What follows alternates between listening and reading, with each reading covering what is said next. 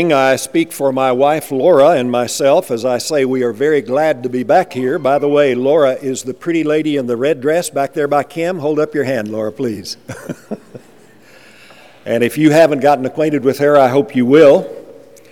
Had the privilege of being here. Brother McKee tells me it was in 1995. I didn't go back and look for a mission seminar over a weekend and certainly enjoyed that and appreciated getting to know the congregation at that time as you have already heard, have known the Smiths for a long time, have known the uh, Bakers, Cacklemans, and uh, obviously Terry and his family. And we're so glad for our association with those families in time past, and glad you have taken Terry and Kim in and uh, made them feel very welcome here. We also have Terry's daughter, Chelsea, and her husband with us this morning from Texas, and we're glad they are here do appreciate very much the opportunity of being here. Hugo McCord died, I guess, maybe eight years ago, nine, something like that. He was a very well known and respected scholar in our brotherhood. He wrote an article in uh, the June issue of Vigil magazine in 2002 and he began it with these words A wearied gospel preacher asked me to write an article in defense of the restoration concept. Because, he says, numbers of our schools and churches and professors are changing what we have always believed and preached. I think that's true. I gave evidence of that at the last hour. Brother McCord published that article, the requested article, in that same issue of Vigil and I'm speaking on that topic today the restoration concept. I will use a couple of illustrations from Brother McCord, and I appreciate very much that article, but the structure of this lesson and the scripture base will be my own. In the first place, notice please the term restoration. What is a general definition of the term restoration? Well, Funk and Wagnalls dictionary says something like this the act of restoring a person or thing to a former place or condition. Like, for example, I have a friend, colleague at Freed Hardeman, who restores old cars. And he might take an old Mustang, and maybe it's got a bent up fender or two, and he tries to go and get a fender maybe off of that same model car, just as nearly like it as he possibly can to put that thing back in its original condition. The truth is, the term restoration doesn't appear very many times in the Bible itself. After Jesus' resurrection, the disciples did ask Jesus, this is Acts 1 and verse 6, is that at this time you will restore the kingdom of God? Now, very probably they were thinking about him restoring Israel to the situation where you had the, the, the tie between the government and the religion, and uh, they had David on the throne and that sort of situation. That's what they were thinking of. But still, it means, will you take it back to its original state? Also, on other occasions in the Old Testament, obedience to God's law, including worship, had been completely ignored and had to be restored. For example, in the seventh century before Christ, Joshua was the, was the king of Judah. I should say Josiah was the king of Judah. And during his reign, he was a very young king when he took over, I believe, eight years old. And during his reign, they actually had lost the Pentateuch, the book of the law. And 2 Kings 22, verse 8 says they found it and they brought it to Josiah. And they needed repentance. They had lost the plan that God had given them and had not been observing it. And so it called for repentance. And in 2 Kings 23 and verse 3, the king made a covenant to walk after the Lord and to keep his commandments, and all the people entered into the covenant. The idea was restore what we should have been doing all along. Let's get back to what's good and right. In fact, in the Old Testament, even the tent of the tabernacle had to follow a very specific pattern, as you recall. And so, God warned Moses See that you make all things according to the pattern. That is also quoted in Hebrews, the eighth chapter, in verse 5. So few would doubt that there was a pattern for worship, for spiritual worship in the Old Testament times, even down to what kind of an animal you had to offer for what particular sin. Thus, when that pattern was forgotten, you had to go back and look at the pattern and restore it, bring it back to its original state as in the time of Josiah. So, if very few would deny that there is a pattern for worship in the Old Testament.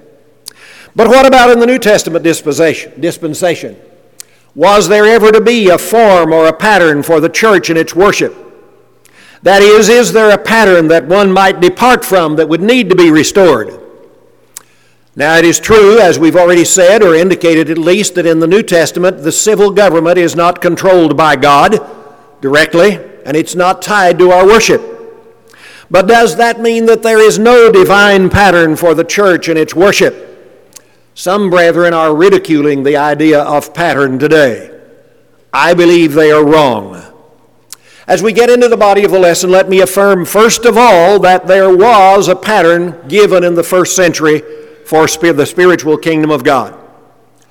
In the first place, notice that the apostles were Holy Spirit guided.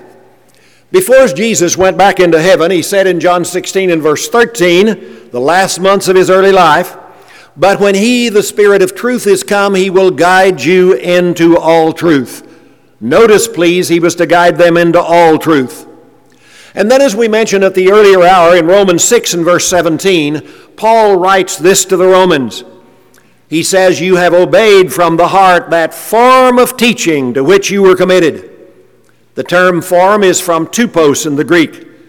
Arndt and Gingrich at page 837, that's a Greek dictionary, of course, say that that term tupos means that pattern of teaching. We are to follow that pattern of teaching. Thayer, in his definition, he's another Greek dictionary, of course, that teaching which involves the sum total of religious doctrines. In fact, that's why the apostles, because we do have a pattern, that's why the apostles say we ought to watch very carefully what we see and hear from them and follow it.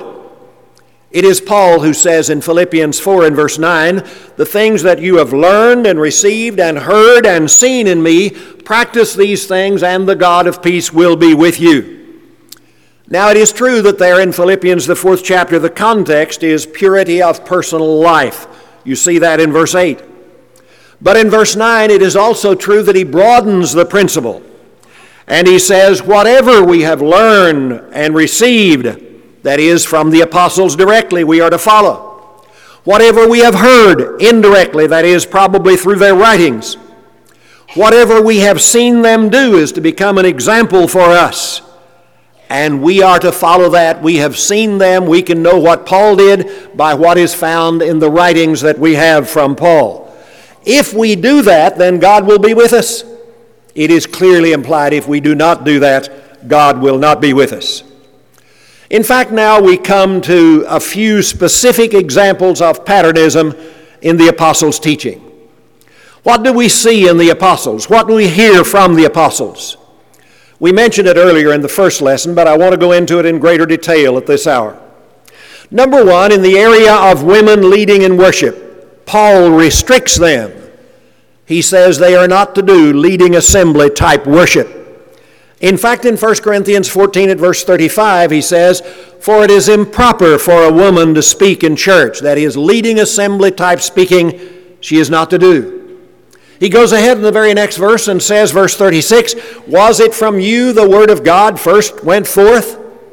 The answer to that rhetorical question is obviously not.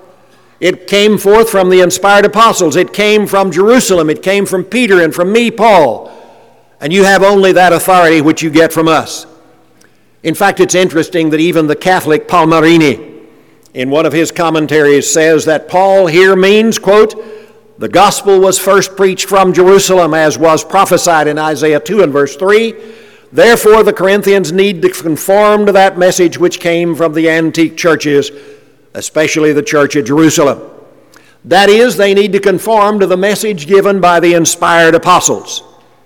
The pattern was being ignored at Corinth, and Paul rebukes them for it. In fact, in verse 38, he continues If anyone does not recognize this, he is not to be recognized. Very probably, he is saying he is to be rejected and withdrawn from. As the Protestant Proctor says in his New Bible Commentary, this is a clear claim of inspiration on Paul's part End of quote. So not only do we have a pattern, we have a pattern which is inspired. It comes from God. But in the second place, what do we see in the apostles in the area of church organization? What do you find in the Holy Scriptures about that? In Acts 14 at verse 23, Paul and his co workers were on the first missionary journey.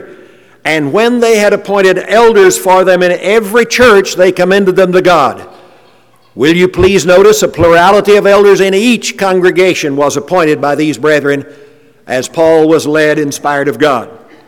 Likewise, in Philippians 1 and verse 1, Paul writes to the Philippian church, and he says this To all the saints in Christ Jesus who are in Philippi, including the overseers. Overseers, plural, and overseers is another term that means the same as elders, by the way. In Titus 1 and verse 5, Paul writes to the young evangelist Titus and says, I left you in Crete that you might set in order what remains and appoint elders in every city. And then he gives him in chapter 1 the qualifications for those elders, which are basically the same as the ones you find that he writes to Timothy in 1 Timothy 3. Clearly, there was a divine pattern here. Plurality of elders according to specific qualifications to be selected in each congregation. Not too long ago, I was talking to a friend of mine who lived in Texas at the time, and I knew that he had a congregation of about 100 members that had been established for about 10 years, and I knew there were several men in it who had been elders before and were qualified to be elders, but they didn't have an eldership. And I asked him, Bud, why don't you have an eldership? He said, Well, they say if it's not broke, don't fix it. I said, Brother Bud, I believe if you look carefully at Scripture, you will find that it's broken. Because in Titus 1 and verse 5, he said to Titus, Set in order the things that are lacking, the things that remain, depending on the translation that you, you have of the, the Scripture, Titus 1 verse 5. The pattern is we are to have elders if they are qualified men. If we don't have qualified men, we need to develop them. And we need to put them in place. That's a part of the pattern. But in a third area, what do we see in the area of music and worship? Now, in the Old Testament, God did authorize mechanical instruments of music. I've heard some of our preachers deny that. That is not a proper denial. In 2 Chronicles 29 at verses 25 and following, that passage says, King Hezekiah stationed the Levites in the house of the Lord with cymbals, with harps, with lyres, according to the command of David and of Gad the king's overseer and of Nathan the prophet, for the command was from the Lord through his prophet. Then on down at verse 28, while the whole assembly worshiped, the singers also sang and the trumpet sounded. All of this continued until this burnt offering was finished. So there was a command from the Lord to use, in certain situations, instrumental music in the Old Testament, just like there was a command from the Lord to use burnt offerings in the Old Testament, animal offerings. We shouldn't deny that was the pattern in the Old Testament. So the apostles were raised in that Jewish religion, and they were used to doing that. But what about when they come to New Testament times? As the more perfect spiritual law of the New Testament is instituted, we have a more spiritual pattern. It's the perfect law of liberty, after all. In the New Testament, the heart is to be the instrument. One of the passages, as you well know, is Ephesians 5, verse 19. Paul says it this way speaking to one another in psalms and hymns and spiritual songs, singing and making melody in your hearts to the Lord. By the way, music historians agree it was about 600 years that Christians from the very first get go in Jerusalem, they did not use instruments of music. And only slowly was it brought in after that. There is a pattern here too. What do you see and hear in the apostles in the area of music and worship? Only singing. Some people would say, as I suggested at the last hour, but that is so subjective, it's so arbitrary that you say you can't use instrumental music. I don't think it is. I addressed that some at the previous hour. But let me notice another example. I think it's very interesting to see a modern day development among Protestants. I'm speaking specifically of the Reformed Presbyterian Church of America. Here, about 20 years ago, because of the entertainment craze, this particular denomination, the Reformed Presbyterian Church of America, their preachers, several of the leading preachers, became very concerned that people were wanting to be entertained in worship all the time. And they commissioned one of their own scholars, whose name was and is Brian Schwertley, to do a deep study of that situation. In 1996, he published a book that I have. It's called Musical Instruments in public worship of God. You want to hear his conclusion? By the way, he had absolutely no connection with us at all. He said, as he concluded that lengthy study, page 16, God may not be worshiped in any way not prescribed in the Holy Scripture. It has to be authorized. Plus, down at page 23, he said this he said, Christians have no more business using instrumental music than using priestly vestments, incense altars, and a sacerdotal priesthood. End of quote. No connection to us whatever. Probably didn't even know about us, but he comes to exactly the same conclusion as a result of studying the Word of God. Not only do we have a pattern, it is an understandable pattern. It is not an arbitrary conclusion. It is a matter of respect of God's authority in the Holy Scriptures. Further, a pattern in our worship is also implied by warnings against turning away from the truth. There are many of them in the New Testament, as you know, I'm sure. Notice, please, one of them with me 2 Timothy 4, verses 1 and following. Paul there writes to Timothy, I solemnly charge you in the presence of God and of Christ Jesus, who is to judge the living and the dead, and by his appearing in his kingdom, preach the word. Be ready in season and out of season. Reprove, rebuke, exhort with great patience and instruction. For the time will come when they will not endure sound doctrine, but wanting to have their ears tickled, they will accumulate for themselves teachers in accordance with their own desires, and will turn away their ears from the truth, and will turn aside the myths. But you be sober in all things, endure hardship, do the work of an evangelist, fulfill your ministry. End of quote. There is a standard pattern. By the way, if you're looking at the text, look at verse 3. There it's called sound doctrine. In verse 4, it's called truth. It is truth or sound doctrine.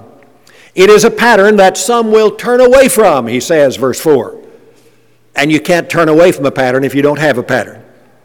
So the conclusion is if we fall away from the pattern, we need to go back and look at it again and we need to come back to it and restore that pattern. There is a pattern of sound doctrine.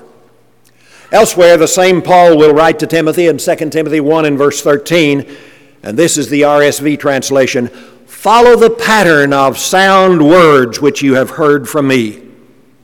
Indeed, point number one, a pattern was given by the inspired apostles. That we have pinned down, I believe. But now the question comes can we restore that pattern today? Is it possible or impossible to restore it? My answer is point number two we can restore it. And the way we restore it is by planting the same seed. In Luke, the eighth chapter, you find the seed is God's Word. Jesus is speaking of the kingdom in parables, you will find in verse 10 of Luke 8. And then in chapter 8 and verse 11, he says, Now the parable is this the seed is the Word of God. implied it's the seed of the kingdom. In Matthew, the 16th chapter, verses 18 and following, Jesus speaks to Peter.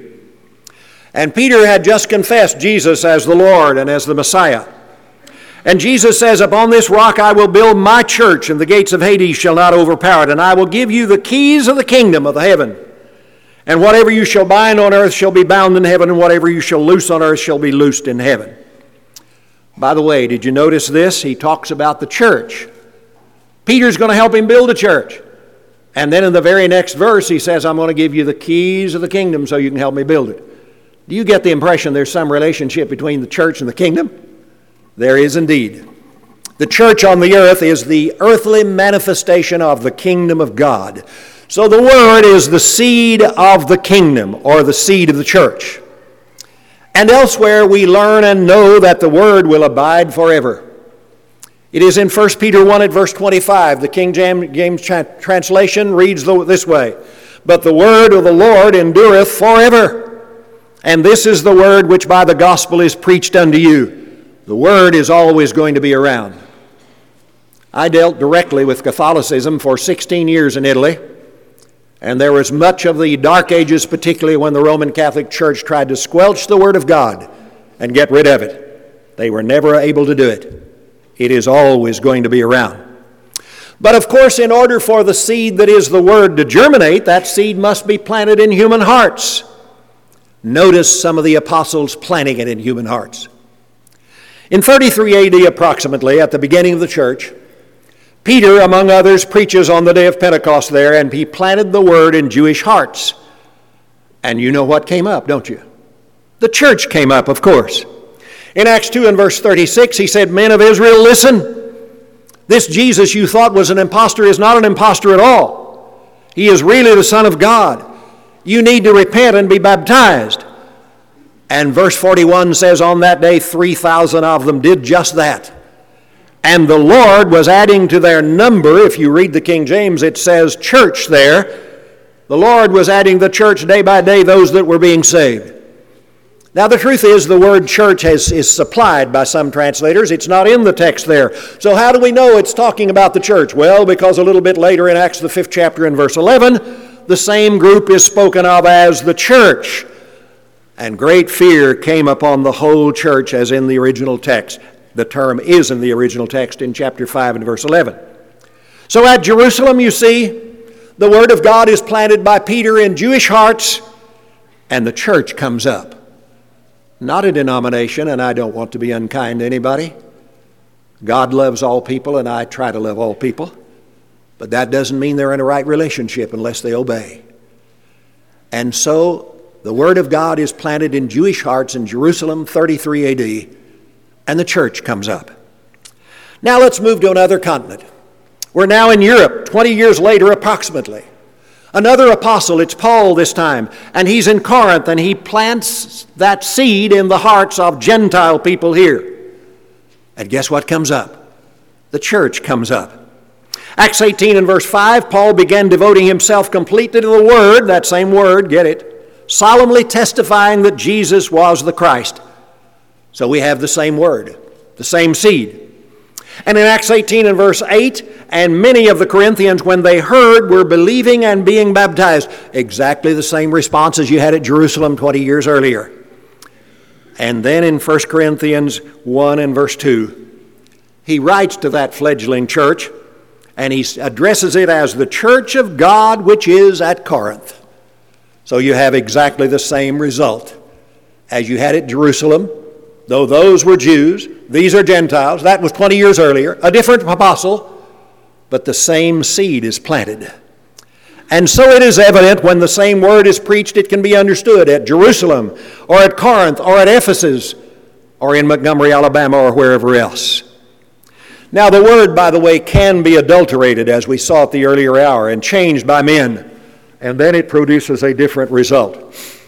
In 1 John 4 and verse 1, John says, Beloved, do not believe every spirit, but test the spirits because many false prophets have gone out into the world. There were in the, fourth, in the first century false teachers and false doctrines.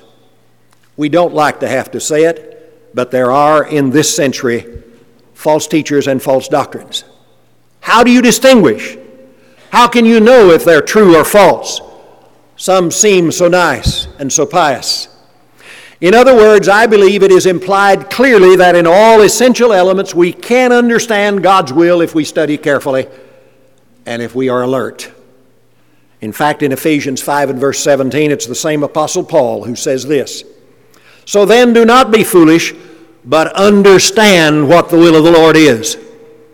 Does that imply that you can't understand it? Would God tell you to understand something you couldn't understand?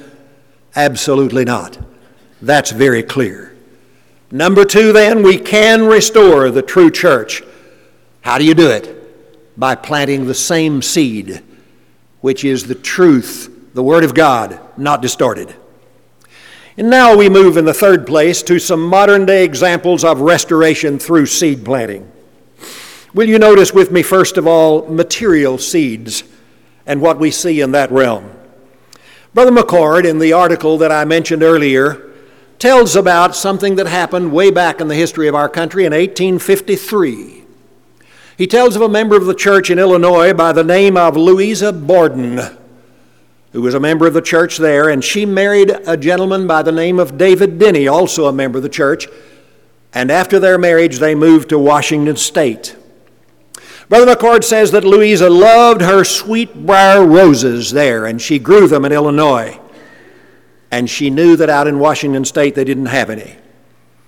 Now, I don't know anything about horticulture, but I understand that sweetbriar roses are a five petal rose with a yellow seed center, a rose that grows from a seed. And she knew there were none out on the West Coast. She went there in the 1850s. But Brother McCord was living out there when he wrote the article in 2002. And he said she brought the seeds out. She was the first one to plant them. And now, all around the Puget Sound area, when he wrote, he said, there are sweetbriar roses.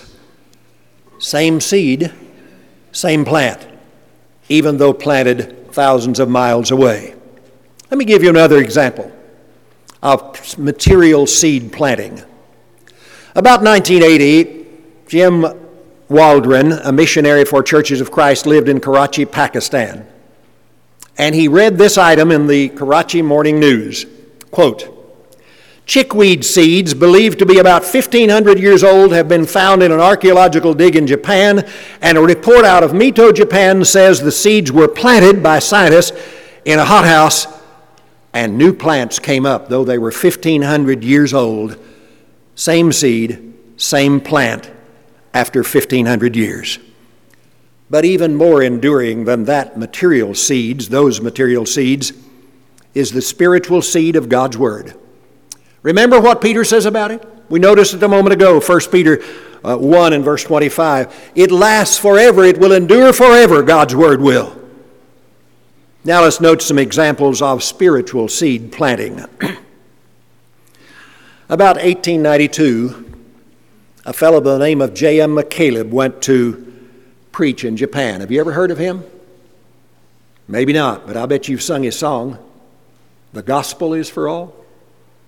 You look at the byline and see who wrote it. J.M. McCaleb stayed nearly 40 years over in Japan. By the way, he got cut off by one of his churches back here, and they said, Well, we've decided we're going to deal with uh, just converting the heathen here at home. And so they cut off his support, and he had to go into secular work. And Brother McCaleb wrote that song, and in the second verse, have you ever noticed? Say not the heathen are at home beyond we have no call. For why should we be blessed alone? The gospel is for all. Well, to make a long story short, he preached only the Bible as the seed there in Japan for several decades. In fact, in one article, he tells that he was preaching in four different Tokyo parks. And then, several years after he began his preaching, he writes back and says, There are now four churches of Christ in Tokyo with 654 Christians worshiping. Oh, he was preaching in a different language too, preaching to a different culture. But the same seed, when it's planted, brings forth the same plant. Again, kindly, I want to be saying this, but no denomination came up, just the church of the Lord, just Christians. You see, you can't find those denominations in the Word. Let me give you another example of spiritual seed planting. This happened in about 1946. A Protestant in the town of Mauralai, India, whose name was Karluki, became dissatisfied with what he was hearing from a particular Protestant church that he was a member of. And he decided he was going to go back and study that Bible for himself. By the way, all of this is confirmed. I frequently go down to Trinidad and work with Parker Henderson, who was there until just recently. And Parker Henderson personally met this man. And I talked with Parker about this. These are facts. Well, he became dissatisfied with that Protestant doctrine, particularly with infant baptism and with other Protestant doctrines, and he began searching that New Testament. And finally, he said to himself, Well, I'm going to do, I'm going to read until I find a command that I know refers to me and that I'm going to obey it if I haven't. Pretty good way to approach things, isn't it? Well, he decided he hadn't been baptized scripturally. And so he asked someone else. He confessed his faith in Christ and was immersed into Christ. Several years later, when some of our brethren in about 1960 went over, one of the brothers who went over, I personally know, his name was Phil Elkins. They found eight churches that man had established with just the Bible, eight churches, and over 200 Christians.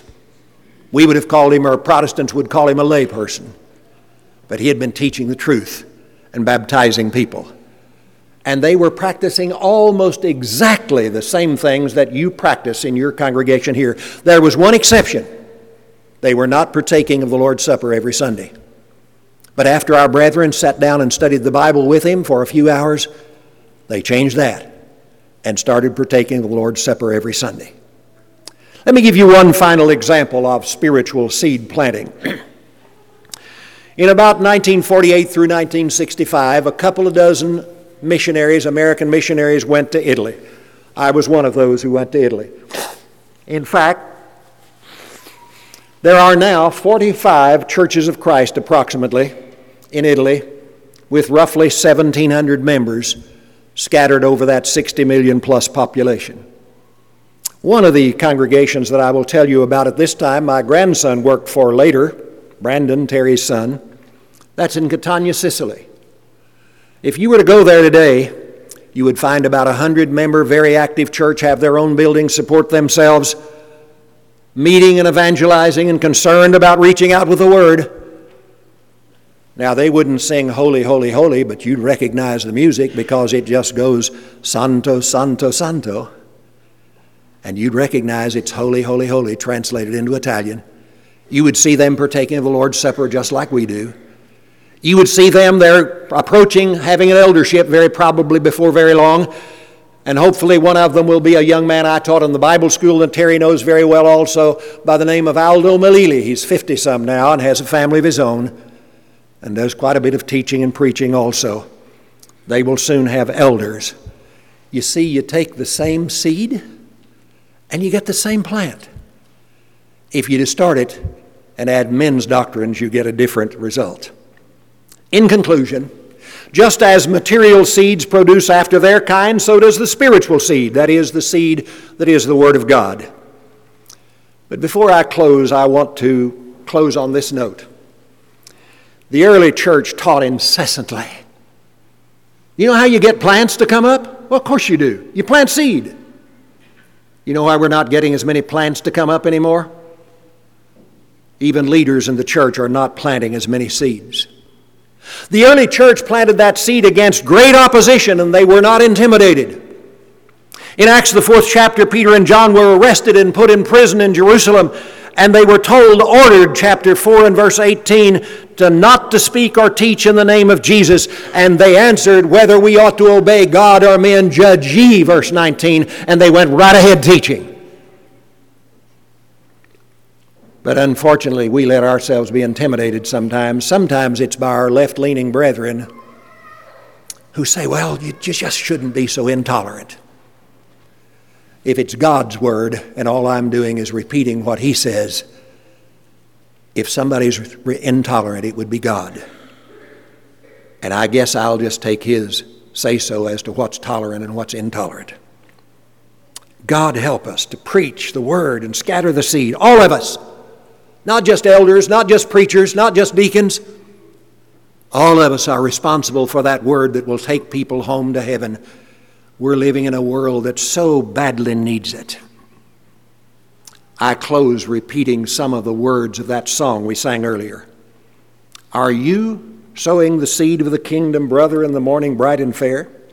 Are you sowing the seed of the kingdom, brother, in the heat of the noontide's glare?